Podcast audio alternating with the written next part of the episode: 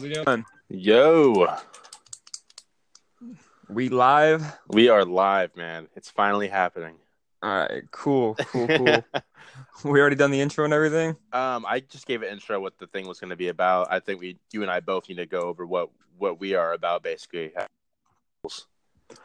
All right. Well, anyway, my name is Chance, and I'm from uh, North Alabama, and I'm a member of the Party for Socialism and Liberation, otherwise known as PSL. And really and truly, like the goal of this podcast, from what Pat and I have been discussing, is to take current events and analyze it through a Marxist lens, which is really just explaining it through in context with Marxist ideology. Yeah. So that's literally what it, it's. No overthinking it. We're not adding philosophical theory. At least not yet. We aren't. But uh, I'll introduce myself. My name is Patrick Vale. I already gave a brief introduction about myself, but um, I'm currently a college student getting a degree in environmental science.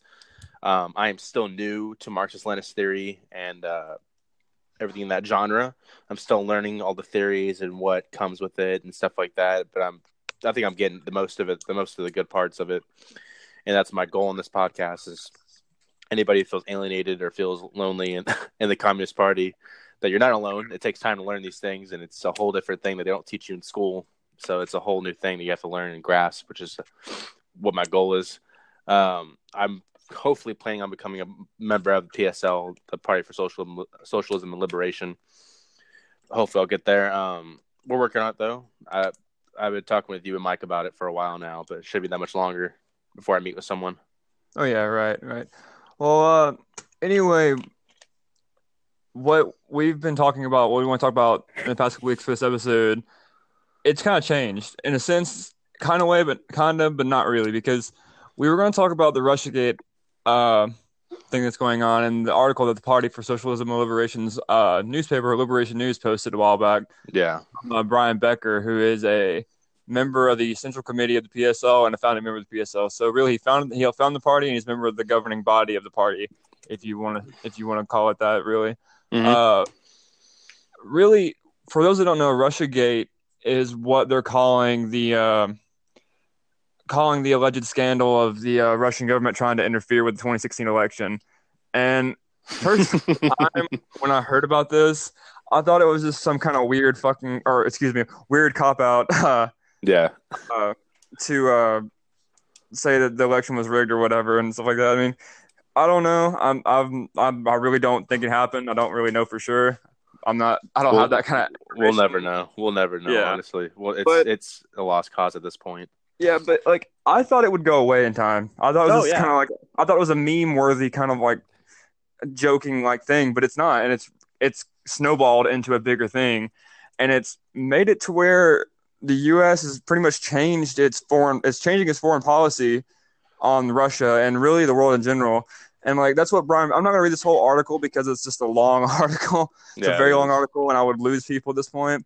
But I'm gonna like read a couple paragraphs off of it, and really, what they're talking about is, um, you know, the past 15, 16, basically the whole time we've been alive, Pat. Like we've been in the Middle East, doing Yeah. God knows what in various Even countries. when I was little, I remember when Bush was. I I'm not remember it clearly, but I know that when I was little, that things were happening over there. I didn't know what was going on, obviously, but you knew there was military over there. You know, there was guns and there was big machines over there and stuff like that.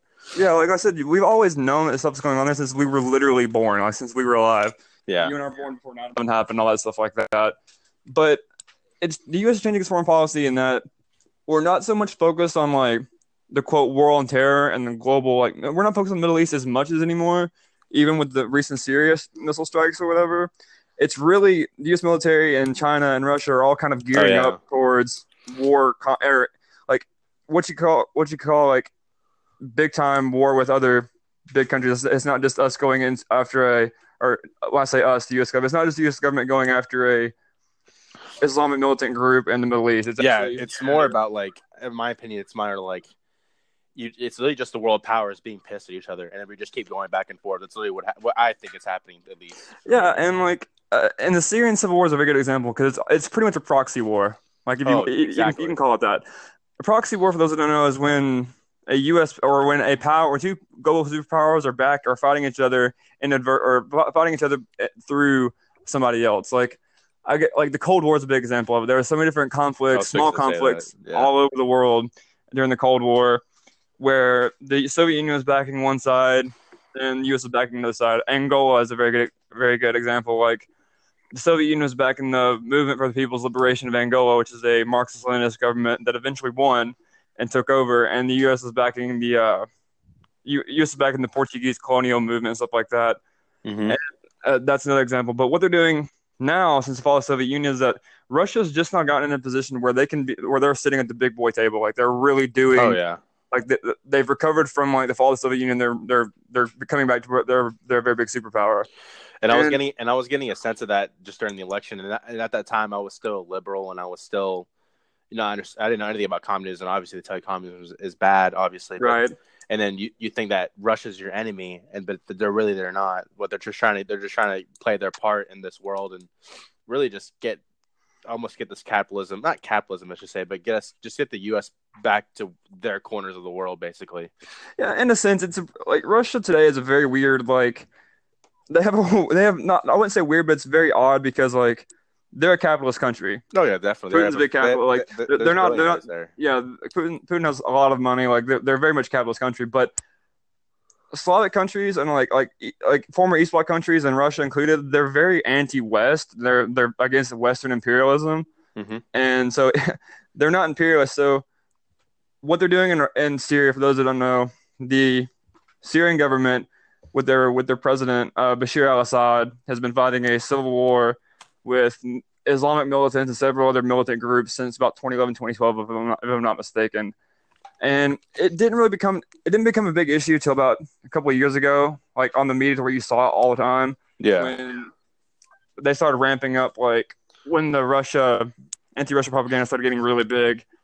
And uh, here recently, uh, with the Russia Gate stuff really fueling the fire to it, it's become a bigger issue. And there was these alleged chemical strikes in 2011, and then Ru- and then Trump launched 59 Tomahawk missiles over there, and the U.S. is backing the uh, the quote moderate rebels that Oh, yeah. consist of ISIS and Al Nusra and all these other different groups, and Russia is basically helping Syria, the Syrian government, fight them for obvious reasons, as in Mhm. like it's ISIS we're talking about here, and on top of that, it they deserve to be a they they, they deserve a right to exist, like self determination, Mhm. and so Russia and the U.S. are basically in a proxy war in Syria to push what they want to do, and Russia's backing the Syrian government's right to exist. So that's pretty pretty much briefly what's going on. And it kind of culminated last week on Friday 13th when uh, Trump launched, when the Britain, France, and uh, the U.S. launched all those missiles. Wasn't wasn't Turkey a little bit involved in that as well, or that- Turkey's involved. I'm not really like I can't speak much on Turkey because Yeah. I'm not. I don't know feel much like- about them. I feel like they're kind of like a little pawn in the game. Honestly, that's they're just there just to be there. They're like, if you need us, let us know. And it's I mean, it's still jacked up, but they're just like, if you need us, let us know. But we're not, you know what I mean? We're not trying to get too involved here. Yeah, Turkey's Turkey's involved. They're, basically, the lines are drawn. This is how it is. You have the U.S., Britain, France, NATO, really, and the Western powers, and Turkey, and they have China, uh, Russia, all the different. It's it's pretty much east and west at this point, and it's China and Russia are kind of together when st- withstanding with Syria, and that they're gonna let them not be overthrown by by U.S. backed coup Mm-hmm. and it's very weird because you wouldn't think that a communist country would align with a capitalist country, but it's kind of like bigger than that at this point. They're just trying to stop Western encroachment on another Middle Eastern country like Iraq was, or like Iraq and Libya. So Mhm. That's kind Exactly. of briefly what's going on. But uh, I'm gonna read these paragraphs real quick. Once again, this Go is by for it. Brian Becker from the Central Committee of the Party for Socialism and Liberation.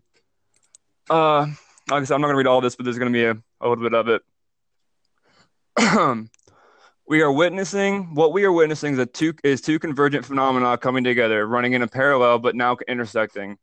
One is a profound political civil war going on within the summits of the capitalist political establishment, the ruling class centers of power in the intelligence agency, and the intelligence agencies. The second is a qualitative reorientation of U.S. foreign policy and the gearing up for a quote major power conflict with Russia and China as the targets. The goal of this foreign military reorientation is to apply severe pressure of all types on Russia and China with four identifiable goals. One, to encircle Russia, weaken it economically, and hem it, hem it up on all sides. Two, to compete with China for dominance in Asia, which is now the most dynamic part of the world economy. Three, to weaken and end the alliance that China and Russia have forged in recent years. And four, to carry out regime regime change in China and Russia. So that's pretty much laying out what what the goal is being deduced to in the Middle East.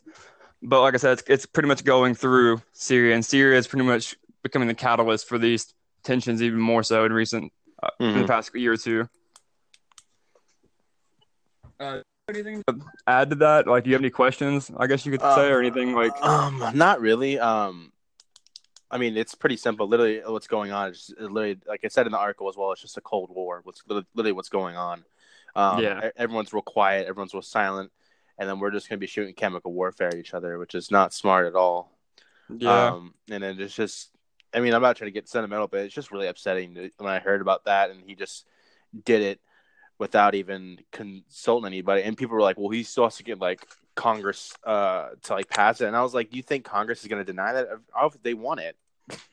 You know yeah, I mean? like my favorite thing is like Bernie Sanders being mad that like not that we bombed the country or not that we bombed Syria, but the fact that Trump didn't go through Congress to do it. Like. I saw your, your morals saw are very skewed. I saw that on his Twitter, and I was like, dude, what the hell, man? Like, just it's ridiculous to me. It's just, I mean, you gotta it's like and then like, like I said before, like you you think Congress is going to deny that? No, they they they all wanted it. They all voted for it. That's why he didn't. That's why he didn't go through Congress. He knew there was just going to be a, a check mark in the box, and they just give him oh, the paper yeah. back.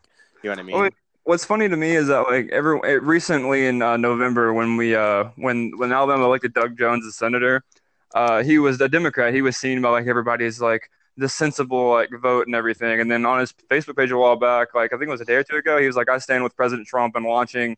these missiles against God. this regime, and I was like, this is what happens when you vote for bourgeois warhawks. Like exactly, there's it, literally it, no you're, difference. You're, you're gonna see, you're gonna see their true colors. That's what you're gonna see. You're gonna see um, social, in parentheses, social Democrats. Or you're gonna see Democrats or liberals, and they're not any different. They all they want all pro war. I mean, the war mongering. I mean, it's ridiculous. It's all about exactly. the paycheck. It's it's all about the paycheck. They're not worried about the people in Syria. If they really wanted to help the people in Syria, this this would have been got, uh, finished a long time ago. Right. And, and what's it, really dangerous to me, like, is during the Iraq War, like everybody was like, Bush is an idiot, like it's the Republicans, and yeah, I mean they are they are the biggest war hawks. But at the same time, what seems to be more dangerous to me is like the liberal war hawks because people don't understand that like the Democrats also are vying for this too, and they're also trying to come across the yeah, table. I mean, Barack, Barack Obama um, asked in 2011, I believe. Yeah, it was 2011. He asked um, Assad to to resign, and I was like, "You're literally telling another country their president to resign." Just imagine that. Like, it's just it's yeah. mind blowing. Yeah, like, it's, it's it's it's mind blowing. It literally is. And it's just it's just a very very big mess over there. And like I said, it's it's culminating in the U.S.'s reorientation of U.S. foreign policy. Mm-hmm. It's almost it's pretty much McCarthyist stuff, but without like just centered on Russia itself and not just communism anymore. For sure. But in the U.S., it, they are ramping up anti-communist sentiments again too, because what do you know? It's the communists that are ones saying, "Hey, no war in Syria." You know, like exactly. apparently, it's apparently a controversial take now to say no war in Syria. Exactly. Um, I wanted to ask you. Um, I was having conversations with um, some friends of mine that aren't anywhere near Marxist Leninist at all. Um, you know, kind of reactionary, but I was. What's the view on um, Assad in general? Because you, you see, you hear a lot of talk of him poisoning his own people, um, him corrupt, uh, in quotations, a corrupt regime, a dictatorship. Which I don't really get that sense at all. Really, um, I just watched a video recently. It was on Mike's Facebook about. Um, it was. I think he did an interview. Um, Assad did an interview with a uh, reporter and I mean, this Assad just completely just destroyed him. I mean, he was just like, "You don't have any evidence of the things you're claiming right. to me." And I mean, and it's true, they don't. They say they just want to. They said like, "Well, oh, uh, what about your prison system?" He's like, "Do you have evidence that my prison systems are bad?" And he said like, he had a photo, and he's like, "Can you claim who the people are in this photo?" And he goes, "No." He's like, "Then this this is nothing to me. Like this is literally nothing to me." And I was like, "Damn, dude." And like honestly, like when you look at Syria and you look at the Syrian government, you have to wipe away everything you've been told for the past four, five, six years Exactly. from the media. You have to look at it starting over from scratch. and that's what I've been doing. Assad was elected by the Syrian people twice. Yeah, it's it's it's like a uh, it's like a U.S. presidential system. Like I I was like, how is he a dictator if he's literally getting reelected? Like the people wanted that. That's what the people got. It's more. It's a democracy. And of course, people are going to say, "Oh, the elections are rigged," but they say that anytime anybody that's not the U.S. has an election. I mean, you have to look at it like that. But like Assad, it's the same interview we were talking about on Mike, which is our mutual friend for people that don't know, who is also in the PSL. Uh, he, um, when, when I watched the video, the guy that was interviewing viewing him was someone from the West. I don't know which course. I don't know which media course. I don't know which media or, uh, or reporting agency he was with, but he was uh with like maybe the Washington Post or something. I'm not really sure, but he was uh talking to Assad one on one in like the presidential palace, and he was like, "Well, he was just trying to like grill him really hard about like Yeah, oh, he could. distance and everything, and like Assad was literally just saying, "Where's the proof?" And someone that doesn't understand that might say, "Well, he's just like countering and not answering the questions," but the guy that was presenting these, he was saying, "Well, we have an FBI report." And like, I mean, yeah, the FBI, the people that like assassinated Martin Luther King Jr., the people that are trying to like support CIA and regime change, uh, that's a credible source. Like it's it's really not. Like it's not. And Assad even invited, I think it was the OPCW, either the day before or the day after the missile strikes to come uh to come uh see the place and investigate, see this chemical weapons used. What dictator would or quote dictator would do that? Uh, There's none. There's not. yeah. I was reading that article and it was. Um, I I had a little bit of time to read it because I was in between classes at school, but um, yeah, it's just. I mean, it, it just doesn't add up. And for someone like me who has been listening to you know liberal bourgeois propaganda in the media, and you have this you have to look at a different perspective now because it's like I'm sure if that was if, I watched that video like a year ago, I would have been like, oh, dude, like Assad's a dictator. He's a total like uh, idiot. You know what I mean? Right. And now and now I'm like, if you do, if you don't have the evidence, you can't make a claim. It's like in any court of law or a court of debate. You know what I mean? You cannot make that without evidence. And you just go on FBI reports when you know FBI reports are mo- probably going to be propaganda at the most point now. And you ju- you can't make a claim on that anymore, and they just don't understand that. And Assad just like I'm if you tell me another FBI report, I'm gonna leave the interview. That's what I felt like he was getting. It. He's like, I just can't listen to y'all. I mean, it's all just fake coming out of his mouth. And I was like, dude, he's just grilling this reporter hard. I mean, it's just really embarrassing to watch. Yeah, and the reporter was trying to come off as like overtly sensible, like, oh, hey, this guy's denying evidence. You all see it. He's on air with me. But like, he was basically saying if it's a Western source, you can't support it because the Western sources are people that are trying to re- they're trying to make propaganda against Assad and the, and the Syrian government to further justify regime change. Yeah, and, and they're trying to change the Syrian government and their and their election processes and their government processes. I mean, I, it just doesn't. Add, it's just like I said before, it doesn't add up, and it's it's just so crazy to think that people are believing that bourgeois propaganda, and it's just crazy to me, you know. I mean, like you and I, before we even got into Marxist politics, we believed it. We thought it like, I, like years ago, I thought Assad was a bad guy because I was told so. Yeah, exactly, exactly. You learn in every history class, like the same thing with like Soviet Union. You're like, well, well, people died. It sucks. And you're like, no, that's not. No, that's not how it works. You gotta look. You gotta look at. Not everything's black and white. That's basically what I've been learning a lot in Marxist-Leninist theory. Not everything's so black and white. Just because someone says it's bad in your class doesn't mean it's actually bad. And you start learning about different theories and the way things are, and it's just, you know, it's the same thing. It's just it's just bourgeois propaganda. That's finest. Right. But another thing with this article that it's saying is that not only with the Syrian stuff that's going on, but Trump is like eliminating people you that you could probably consider quote moderate Republicans. They're like, hey, we don't need to go into a full scale war with Russia and China. Yeah, He's eliminating these people from his cabinet and eliminating people from that could like somewhat stop him from doing this. Because even the bourgeois, even the bourgeois politicians that are other, I mean, the other bourgeois politicians are like, this probably isn't in our interest for money. Like, we're not going to gain anything from this. So we need to like reel back this dude. No, how much? How much did it cost? I, I, I saw a report, and it was like I think it was like a, was it about five billion that they've already made off just the strikes and missiles through that, and like it's just ridiculous. I, I, I've not read the article and I can't substantiate. I, like, I don't, I don't know those claims, but like Me either. they've made just- I- off of every thought- single since. Well, so. yeah, o- obviously, but I mean, I think I think what those missiles they made a total around that. I could be wrong, obviously, but it was let's just say it was a high number. It was like just mind blowing to me. Basically, it had how much they just made off that in general. Oh yeah, it's just it's it's ridiculous. But the reason that we're close, we we're on the verge of a full scale, what you could probably consider quote World War Three or a full scale big like European Western like war, is that it's not that Trump is bombing a another Middle Eastern country. It's that if somehow the Russian forces that are protecting the Syrian government and the U.S. forces overlap and they get into a skirmish or conflict, that could like make it a very, very, very real big conflict. That's the reason why we're close to it, and that's the Oh, yeah. reason why we have to be so anti-war because war in general is bad. Like it it should be always be avoided. It should always be avoided every at every moment. But it's not just another foreign intervention. This one, if it hits the wrong person or it hits the wrong place or it crosses over the border or the wrong place, like anything can happen to where it could launch an actual full scale war. And that's why we have to be so vehemently against it. Yeah. Um. Well, my, I was tell I was also telling other people because I think you know it's I don't I I think our you know last possibility of that war happening would be la- less than nothing. You know what I mean? I don't think it would actually happen. But if it were to, you know, America's not going to get out of this easily. You know, they have Russia involved, which is a world power now, and then then they have China backing them now too. Like it's not going to be easy fight, and they I think America knows that, and that's why they're so scared. And they, I- they and, and they just got attested that with I think it was Russia blocked seventy one missiles that were aimed towards them, and It was Syria. Yeah, Syrian air defenses did it. Oh, really? Yeah, but they were using Soviet Soviet anti-aircraft. Okay, that's uh, what stuff I got in the mixed up on. 80s. But yeah. Yeah, but still, like that is like that is highly, highly impressive. And I think they got they knew like they I think they just pretty much they they got a taste of it of what it would be like because it's not going to be easy, you know. Um, and it's going to be a lot of money wasted and a lot of bloodshed over just just it literally it's just so simple. Just get out of there and let the people handle the people. You know what I mean?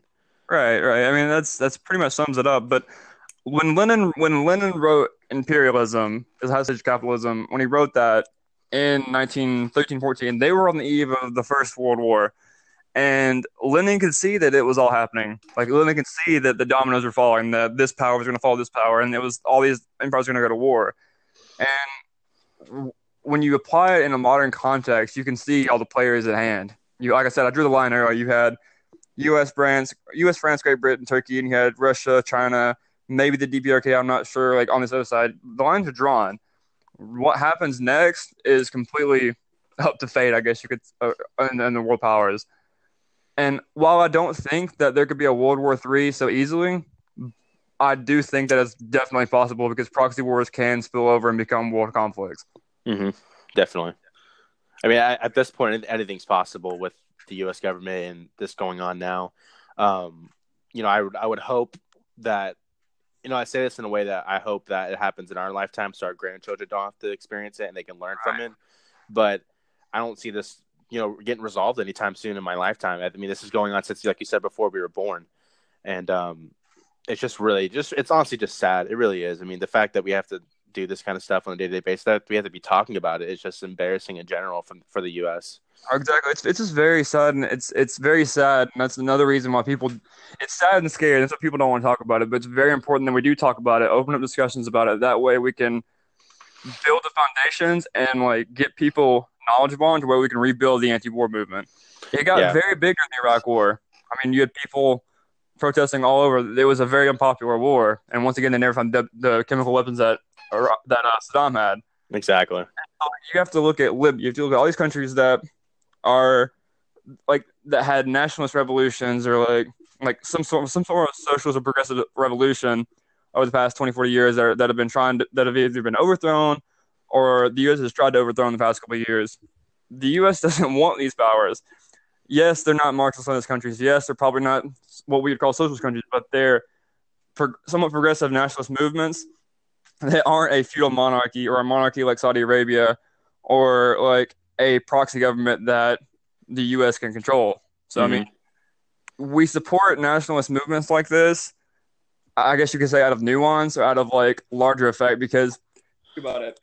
The Syrian government is a Marxist country. They're not a communist country. They're not the Soviet Union, but they are a progressive nationalist movement, and they're they're a last they're one of the last geopolitical enemies of NATO. You have to look at what they're doing on a grand scale for anti-imperialism. You see what I'm saying? Yeah, I see.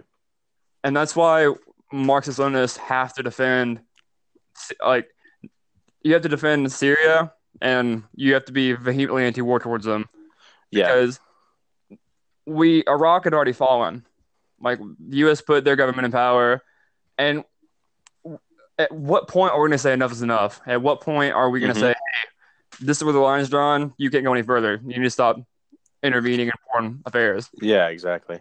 Um, one thing I was going to add is, you know, with you know these maybe these countries aren't Marxist-Leninist, you know, they're maybe not the perfect example of communism or socialism, but um, it's almost like it's kind of like pick your battles. You know what I mean? Um, at this point, you can take what you get. And the thing that you know, like we said, like something we always say, or I see it even in a PSL protests, pictures online, or any sort of protest. You know, ca- capitalism is the disease. It's a, re- I mean, it's just a repressive apparatus, and right. and um, it's important that you know, like it's something they always teach in PSL as well. I've been looking at, is, you know, we need to organize and educate, and um, not everyone get all riled up and you know go storm the White House. You know, just Right. educate on these things, and like you said, have discussions about these kind of things and talk about them, um, especially between our age group. Like you know, voter apathy is a very big thing in our age group, and no one's like going out to vote, which I which I hope they don't because you know it's rigged elections anyway. But Right. I wish that they'd be informed in politics um, to a Marxist Leninist approach. But obviously, it's you know people get scared when they hear communism or socialism, and they think that we're just a bunch of lazy people. When in reality, it's not that at all. And I had to learn that myself. And um, you know, like I said, like we, it's just where we where are we gonna draw the line on this? I mean, it's it's been going on since my lifetime, and I would I would really like to see it end before I die, just to see that because I mean it's I mean it's like how long are we to do this for so long and just wasting taxpayers' money on this and how many people are to die, women and children are to die just for uh, just for intervening in someone else's government. You know what I mean? Exactly. I mean, uh, you made a really good point. I mean, like, like I said, when are we going to draw the line? It has to end. And imperialist war is a symptom of capitalism. Like, Exactly. all this stuff is a symptom of capitalism, and you have to get you have to nip it in the bud. You have to nip it from where it's coming from. You have to be anti anti imperialist war, but when you say you're anti imperialist war, you have to also acknowledge that it does come from capitalism. exactly. But uh, like, what I'm really proud of is that us in the PSL and various other organizations, we were able to mobilize protests across the U.S. like the day of, like the day that it happened, like the day that the missile strikes happened on uh, Friday the 13th. And uh, I mean, I'm reading off the uh, the article now. I mean, we had we had them in Boston, Massachusetts, Pittsburgh, Pennsylvania, Phoenix, Arizona, Columbia, South Carolina, Nashville, Tennessee, Atlanta, Georgia. I was actually at the Atlanta, Georgia one, and Seattle, Washington, Los Angeles, Sarasota, Florida, Oakland, California. I mean, there was that. That is probably all the ones that I can find for the PSL ones, but they were being supported by multiple different organizations. So I'm very proud that we were able to organize that quickly. I mean, the day of the attacks, that morning or that afternoon. yeah. so was- the fa- I, I was also reading that article as well on PSL and the, how fast um y'all we like you know y'all responded to that is crucial. Um, you don't really see a lot of organizations doing that. They only wait a day and they plan. And y'all are just like, no, we need to do this now because people in Syria need to know that their voices are being heard, and uh, they need to know that we're there, standing in solidarity with them. yeah, and um, like honestly, like I, my band was going to be playing a show that night, and I was I got on the I, I was at work, so work nights, and I got a message from my comrades and from Birmingham PSL, and we were like, and they were like, hey, this happened, we're gonna do something today about it, and we sent through the chain, and we're like, hey, we're gonna go to this one, so we went to Atlanta, but I had to tell my man, I was like, look, it sucks, I don't like dropping a show, but you have to look at what's going on. The bigger picture there, you know what I mean? people are dying and like there's a there's a lot of apathy political apathy with our with the youth in america at times oh, because, Oh, I totally agree with that for sure. like it was like the, the general like, the consensus is that oh they're just going to do whatever they want to anyway. Why care? I mean the, the people completely underestimate the power of people and our ability to, to make change and that's how, and that's how I used to be. I believe it or not, I used to be that way. Um, because I, I uh, before I found Marxist Leninist, uh, and then bef- it was a little bit after I was, a, I just started. Um, I really just stopped caring, honestly, because I felt like I couldn't win with a certain party. right Um, my views weren't there. My views weren't, you know, left or right anymore. I felt in between on different things all the time, and uh, and that and that's so big now with our political, like just like I said, voter apathy is a representation of that. I mean, obviously, like I said before, bourgeois media and political power is awful these days, but um, you, you have just kids who just don't care. They're like, well, I'm going to live and die one day. Um, that's that's great, but people are dying now out of Exactly. out of out of war. I mean, people are their houses are literally getting bombed, and children don't have a place to go to school and educate themselves. And um, and then the fact that you know it's just a lot, I think a lot of that in the U.S. has taken a lot for granted. You know what I mean? Um, Right. People have you know I mean obviously people have hardships and stuff like that, but uh, my house is getting bombed every night, so I sleep pretty Yeah. well. You know what I mean? And and the, the fact that y'all did that is awesome. Um, I believe there's a protest going on. I think it's right now actually at five five and six. Um, I think it's in Houston. I think it's for uh, you know anti-imperialism in Syria and um, stop the war in Syria. Uh, Mike was telling me about it, and then some other people that were also in the scene as well. They're interested in communism. He they wanted us to go out there, but I couldn't go because I had physical therapy, and um, we had this planned as well. But you know, Right. next next one I see, I plan on being there if I'm if I don't have to work or go to school at the time. Oh yeah, definitely. But going back to the I saying, I was like, when I was planning my van, I was like, look, if we don't mobilize the day of, if we can't coordinate, like, if we can't coordinate national protests all over at the same time, it's not gonna have the same effect. If we wait a week on it and we have one protest in like Louisville, Kentucky, and that's it, it's not gonna have the same effect. We have to coordinate there and then, and have to we have to do it then and there. That way, has the biggest effect Yeah, and it it wasn't a popular decision, but it was one that had to make, and it was one that was for the greater good of everything. yeah, And we, as like people in the United States, we're in the heart of the we're in the heart of the empire. It's our job to use our platform and our privilege of living. Like, I, well, I would say privilege is use our platform from living this place to denounce it and to build the popular movement against war, and later on against capitalism. Mhm. You see what I'm saying? yeah, exactly. but uh I was going to briefly uh go back to that article and uh read the last bit of it. Go And I for it. guess then we can uh go ahead and uh talk about anything else we were, that was on our mind. All right. Let me find this article right quick. You're good.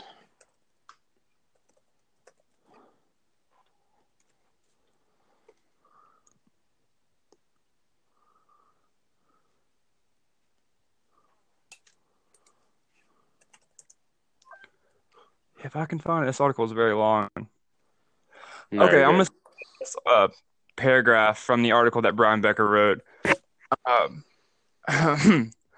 he said, "We have entered a new, extremely dangerous moment. Trump has created a, a cabinet that is his quote that is quote his war cabinet or his, his, his war cabinet. He is now free from previous restraints within the ruling class, those he considered to be somewhat disloyal, not completely partisan in the context of fierce, venomous struggle within the bourgeois." Now that he has loyalty around him, it means there will be a sharpening of intra-class struggle within the bourgeois and sharpening of the U.S. war danger. In general mass in the Pentagon, though, the voices opposing to ripping up the JCPOA, a war with Iran, a war with Iran that would quickly lead to a regional war and possibly a global conflagration of drawing in major power allies on, on competing sides. Militarism and repeated wars are an enduring and inherent feature of the imperialist epoch of capitalism. We must not ignore this reality. And I thought that was a very, very powerful line. Agreed. Um, yeah, it's it's just, I mean, I, I mean, you're almost at a loss for words when you when you think about it. Um, everything he said is on point, and you can't deny it. Um, especially when you have the theories and the the results behind in your head. You know what I mean? Right. Um, one thing I did want to talk about is um how uh Defense Secretary um I might not be pronouncing this right, Jim uh, Mattis or Mattis. Matt, Mattis, yeah. Yeah, he uh he's the one who said we don't have evidence at all, and that's just mind blowing me that he said that to the Pentagon reporters as well, and like how he openly he was just like, yeah, we don't have any evidence at all. Sorry, and it was just like, and he was just it, it, it, like he knew he can get away with it. It, it just it's it, like I said, it's mind blowing. I mean, you have this guy. Secretary of Defense, obviously. I mean, I mean, it, it didn't matter who it was. I mean, it didn't matter if it was Hillary or him. They still would have been doing it. And um, and you had and you, he literally just said we don't have any evidence of chemical reports in Syria, but we're shooting missiles at them, and it's just it's it's just mind blowing. I don't know if you wanted to comment on that. Yeah, it's it's just, it is mind blowing because you almost don't know what to say. Like, it- exactly. it, should be self. It should be self evident. Like it should be self evident that like if they say, "Hey, we're bombing them," and you say, "Hey, do we have evidence of this attack against our government?" and they say, "No, but we're going to continue to bomb them anyway." it should be evident that their interests don't lie within the welfare of the Syrian people. It it lies within imperialist intervention. Yeah, I mean, and he also added on there. Uh, this is a quote from U.S. News. Um, so I was really surprised that they actually put this out. I mean, U.S. News. I mean, they, I mean, right. I'm really. Um, it was an article by Robert Burns. Um, he's an AP national security writer, and um, he wrote on there and he said uh, that Mattis said, "We're looking for evidence of it, uh, since clearly we are dealing with a Assad regime um, that has used denial and deceit." Um, I'm really bad at grammar, by the way, guys, on this podcast. So please be patient with me. Um, to hide their outlaw actions, and he also added, um, "We're even more concerned about the possibility of sarin uh, sarin use." He said, um, "It's it's it's a colorless and uh, tasteless toxin um, that causes uh, basically leading to death, um, and that's just like." Of, of course, first of all, you uh, you of course use that as well because it's like it, you can't see it and it's colorless and tasteless just to go in there and be like are y'all using chemical weapons or not? Because we can't taste it or see it. Yeah. And it's like and it just all like pieces come together on it. And then i don't know if you saw that article report. I think it was like a lady a reporter she went over there and she was uh, sniffing this little girl's backpack. I did see that. That was God. ridiculous. I mean that is xenophobia at its finest honestly. You cannot deny that. Um, i mean just going in there and then just hey little girl let me see your backpack and just sniff it. Um i don't really uh, see um sarin use here. Um maybe we could i mean i can't smell it or taste it. Um it's like i said yeah. it's just it's just the irony and it's just ridiculous with with these people and these reporters. Oh man. Uh, the media's been rife with just ridiculous stuff for the past week. I mean agreed. like i said like apparently now it's a controversial opinion to say no war on Syria because, like I said, you have the bourgeois liberal Democrat establishment people saying they're buying and regurgitating the belief that Assad is bad. And yeah. what I want to say from with other leftists in the community that are uh, whether you're democratic socialist, whatever you want to call yourself or whatever, when you say I don't support Assad or what's Washington doing, you're still laying the groundwork that Assad is bad, which mm-hmm is what they use to justify their war on Syria. Exactly. So you have to be weary of what you say, and you also have to be weary that where you what what news outlets you post, what out, what where's it coming from? Like you can't just regurgitate whatever you think is saying. Mm-hmm. Um, a little bit back to what I said earlier. Um, your view on Assad in general, um, because like I, I we kind of got off topic a little bit, but I was basically asking, um, you know, how do I respond to people with them when they say, oh well Assad poisons his people he's a dictatorship and we got a little bit track with the election process but yeah. um and you know they're a nationalist progressive country um how, how do you go about talking to someone in a conversation or a discussion when they say well he's just a dictator and he poisons people and I mean, you could obviously say, you know, they elected him, but they're obviously going to be like, well, that's a rigged election. And it comes right. back to the bourgeois media and the bourgeois propaganda.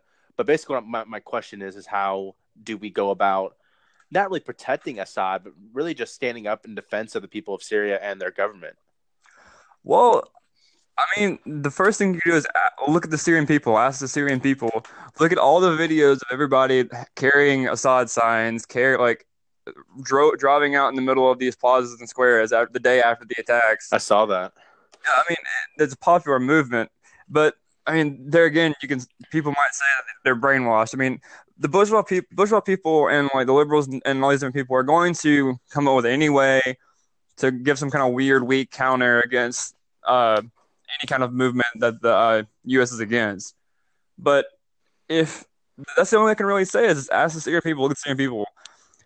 The the movement against the Syrian government is fairly small, and currently, right now, the last time I checked, the Syrian government is winning the civil war against ISIS and Al Nusra, and the, yeah, and the, they are winning. Front. I was I was reading that as well. They are they're they're literally winning, and that is honestly one of the greatest com- like comebacks in the in the um, in the Middle East history. Honestly, yeah, I mean, ISIS had a ISIL, ISIS, whatever you want to call them, they had a huge portion of Iraq and Syria. I mean, and unify like ISIS is also in a larger collective front against anti-government forces, but like here's how uh, here's from what I've gathered at least. I can't speak for the Syrian people because I'm not Syrian and I'm not from Syria, but from what I've gathered at least, the Syrian people elected Assad they support Assad, and even the people that may not like Assad and people that may like want some kind of reform or whatever, they see Assad as the people that are taking out ISIS and ISIL. ISIS Yeah. and ISIL are a greater threat to them than anything else right now. And Yeah. when the U.S. is helping ISIS and ISIL, and they're help trying to destabilize Syria, the destabilization of Syria and the overthrow of the Assad government, or the, the excuse me, the Syrian government, is just going to bring more turmoil to the Syrian people, and they know that. The Syrian people know what they want. The Syrian people know what's best for them. Yeah. I mean, like, and then uh, another example I could use for this is like, you know, I always tell people, like, you know, what if someone was telling us how to run our government? What would you say? Yeah, I mean, exactly. And and, and, and, they're like, well, I wouldn't, I wouldn't like that. That's literally how they feel. They're saying, get out of our election process and our government and let us handle it. Um, you know, like, like I was saying before, if you if they really wanted to help the Syrian government, they would. Um, actually, I take that back. They probably wouldn't because they're a bunch of capitalists and uh, you know, um, imperialists. But I'm saying, like, if another socialist country wanted to help them, you know, they would, um, you know, they would give them the proper means to defend themselves and you know, educate them and organize and teach them instead of you know just going there having American um, what's word I'm looking for? You know, American funded terrorist organizations. Yeah, I mean, these the U.S. will say they're against these radical Islamic sects or whatever, but then they'll either fund them through the CIA or help destroy the legitimate government in order to help them. It's funny because the day after those strikes that happened, ISIS tried to launch an offensive on the on South Damascus, if I'm not mistaken. Really? Yeah, it was. It was almost as if it was planned. They almost thought that those strikes were going to do more, or if it was going to help something to help them take Damascus. Like it's very convenient that ISIS decided to attack Damascus after the strikes Yeah, happened. they're like, uh, you basically put the hole in the wall. We're gonna go through it and cause some more chaos now. Um, Yeah, and so like I said, the legitimate Syrian government, no matter what people's criticisms might be, you have to look at how bad destabilization of Syria will be for the Syrian people. hmm And I was looking at that video. Um, I think I saw it on Twitter, and it was basically, you know, people like just chanting in the streets, you know, holding um, Assad photos, and they're just like they're clapping and they're having a great time. And like, I don't think you would have that same reaction if he was a dictator. You know what I mean? I really just don't. And of course, the bourgeois media is gonna say, "Well, they're brainwashed. They don't know what they're doing." And I said, "You're speaking on a mass majority of people. Like, that's not like you know what I mean. It's you can't just make that up. The fact, um, what's what I'm looking for." and you have all these people, you know, chanting and saying, you know, U.S. get out of here. Um, let us and Assad handle this. Let the let the people handle this. Yeah. And America's just like, well, you're brainwashed. Let me just keep blowing stuff up. Um, it, like I said, I can keep going back to this point. It's just mind blowing. That's Yeah. the thing, that's the thing I learned about in in politics now with this new perspective and new uh, lens on things is that um, everything is just mind blowing and how the adults are the um, in quotations adults are running this game. Um, and it's just like I said before, it's just awful and sad to see that you know how many like like I said, we keep coming back to that point with this whole Syria thing. It's just like you know where are we going to draw the line? And like I said, we need to you know in, in uh, educate and organize and have these discussions with people and try to educate the best we can. But as you know, uh, talking with reactionaries about the subject is very very difficult because they get very uncomfortable. And you know people don't like being wrong about things. And um, i had to learn this myself. And um, really what we are is just people for the people. And if you if, and if you're not behind that i mean you're losing the whole point. Um, it's important when we when we talk to reactionaries or when we talk to someone that's against or that's against the anti-war movement stuff like that people don't like being criticized they don't like being told they're wrong they don't like being t- and it's just naturally they're gonna be they're gonna get mad you're gonna get mad it's it's nothing to nothing pro, nothing prosperous is gonna come of that kind of discussion when we talk to people like that we have to explain to them ex- give them a new point of view ask them questions you know go back and forth you have to have open dialogue and properly talk to people and that's kind of something we need to use when we talk to people all this stuff is that we can't say, oh, you're this, you're wrong, blah, blah, blah. I mean, they are wrong. Obviously, they're wrong. They're wrong. But we have to talk to people in a way that, that we can teach them, not in a way we can just like yeah. overtly criticize them. When i do talk about this stuff i make sure i'm very formal and clear um, Right. because you know if i'm talking like an idiot or let's say not proper vocabulary and i'm talking about these world issues they're going to be like well he's just a, a kid that doesn't know what he's talking about and you got you got to talk like you know your stuff. That's why I, I, that's why I try not to have very conversations about this kind of stuff with people because, um, you know, you you have to know your knowledge about these kind of things, and that's where I'm I'm still new to uh, Marxist Leninist theory and, um, you know, PSL and stuff like that. So I'm not trying to. first of all, I'm not trying to make PSL look bad any way possible, and I'm not trying to make myself look bad. I, you know, I'm going to do the best I can to research things and stuff like that. But I mean, it's it's just so hard talking with the reactionaries about this kind of stuff because like like you were saying, they don't want to be wrong. They don't want to be this. They get really uncomfortable, and they said, "Well, you're just an Assad. You're just a uh, uh, a killer. Pro. You're just people. You you support killing other countries." And I said, first of all, they're not killing anyone. Um, we are killing people in other countries, and if you're missing that point, like you, I feel like you just can't even have a conversation with them. Yeah, and like the big like the one question that will pretty much break down that argument is they're like, well, they're killing people. Ask how why? Where do you get this information from? Like, wh- who told you this? And it'll be a big, like, it'll be a big rabbit hole of going to different. Well, this told me this, and this told me this, and my friend told me this. Well, where'd you bring their information from? Well, his dad told me this, or told him this, and his dad got it from Fox News, and it's, yeah. it's a chain of stuff like this. You have to break the chain of misinformation. Or, or, uh, I got, I got this one. It was like, um, I'll take my uh, few history courses other than um, like learning about. I think we're they're talking about you know the uh, quote unquote starving in Soviet Union. Um, you know, back in the day, and um, I said, "Where would you get that information from?" He's like, "Oh, well, my history courses." I said, "Dude, that's not even." like I, I, was like, I'll show you Russian archive that say it wasn't uh, people starving, but I mean, you're you're just gonna ignore it and not look into it, but that's okay. Yeah, like this whole podcast can really be summed up to this episode can be summed to where do you get your information from? Where wh- who is it coming from? What angle is it coming from? Is it coming from a Western slant, or is it coming from somebody or a group of people that are being backed by the forces that want to overthrow this government? Yeah, and I think and I think I think it's important to uh, reach out to different media sources across the globe because um, I think the best way to get Syrian news is from a, a, you know a journalist or a news press from Syria yeah, or the exactly. Middle East and um and um what was I gonna say um and you know it's it's like especially you can see in the in Russia the DPRK um what better news source to get news from DPRK than the news source in DPRK and like what they report out and let us see.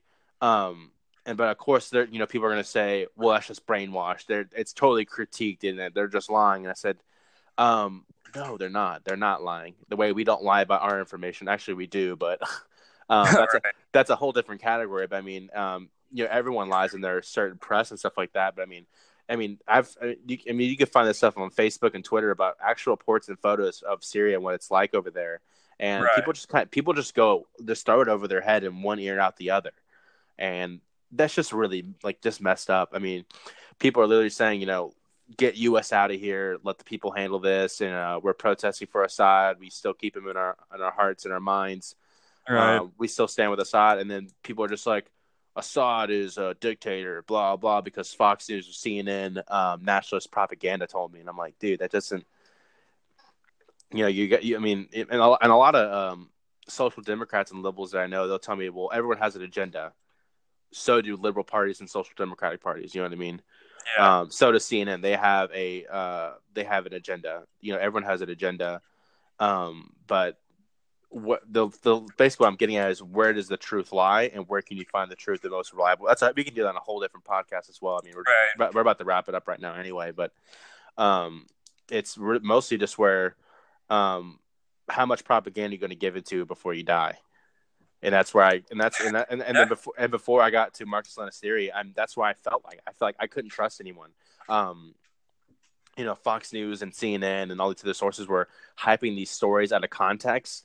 Right. When when it would just be like A, B, and C just happened and that was it, or they'll add like DF or you know what I mean they'll add the rest of the alphabet on there, and hype it up than what it was supposed to be, and uh, and obviously they'll put their personal bias in there, and um, like we've talked about this before with that. I, I forgot what's news. I, I, saw a video of it, but she was saying how you know Trump um, is awful and a horrible president for talking to uh, or supposedly going to go talk to uh, the leader of the DPRK. I forgot his name. I'm having a brain fart. I don't want to say it wrong here. It's like an idiot. Um, but yeah, and then and later apparently she was praising Barack Obama for going to you know go see him and talk with him, and I was like, that's just totally fake. It really is. I mean, Yeah, and, Fox, and Fox News does it too with Trump and the Obama administration. They just keep going back and forth with it. Growing up as realizing CNN and Fox News are pretty much the same thing. Oh yeah, it, it's just nationalist propaganda. Nationalist propaganda. Yeah, and one more thing I wanted to talk about before we wrap this up was the a, a byproduct of the RussiaGate thing is that the U.S. and all these different uh, CNN, like all these different news outlets and the U.S. government, they're, they're saying pretty much anybody that is anti-war or anti, I guess, war in Syria or like a Marxist-Leninist or anybody that's just against the narrative that Assad's a dictator, they're labeling them as, as Russia trolls or Russian bots, as if we're not real or like Yeah, exactly. they're trying to say we're not real people. It's just it's just a fake account. Or it's a fake account being used by Russian government officials. Like it's Oh, I get that all the time. I get that all the time, It- especially at work. Um, people will be talking about what I retweet on Twitter, and they're like, "Well, that, that's probably just some guy in Russia trolling you, dude." I'm like, uh, "I don't think so." um, and if he was, I mean, he's he's still spewing the facts on it. I mean, you can't deny it. yeah, it's it's just man, this is the mess. It's it, there could be probably like 20 podcast episodes on this one subject alone because there's just so much going on, so many different powers in place, so many different factions within this Syrian civil war. So many, so like there's just so much going on. But I hope that we've done the best we can to at least summarize it in a way that would uh, align with Marxist-Leninist theory or uh, Marxist-Leninist thought on the on the process of everything and how that's going on. But uh, is there anything else you want to talk about before we wrap it up? Uh, I believe that's it. I mean, we're close to an hour mark, and I think that'd be a good introductory episode um, for the workers' common. I think it was good. I think we had a good time. We kind of got a little bit on a rant, but I think we kept our points clear and what we were talking about. All right, I guess we'll wrap it up then. Um, this is the Workers Common first episode. Thank you all for anybody who's been listening to us and talk about this kind of stuff. And thank you if, you listen the whole all the way through. I really appreciate it. Um, I believe our friend Jess will be here on the next episode or sometime soon. Um, I think she's asleep or doing something. Uh, no, no, no shame in that though. I'm about to finish some writing up some papers for class. But um, thank you, Chance, for talking to me today. Um, probably be here next week as well. Yeah, week go after that. Yeah, hopefully this will become a recurring theme and we get good enough to where we can start talking about things better and we can add new topics. We can have new people come on. We can upgrade Great gear. We can do more with it. Hopefully this is one of many future podcasts. I agree. Definitely agreed. Um, this is the Workers Common. Thank y'all for listening. Goodbye.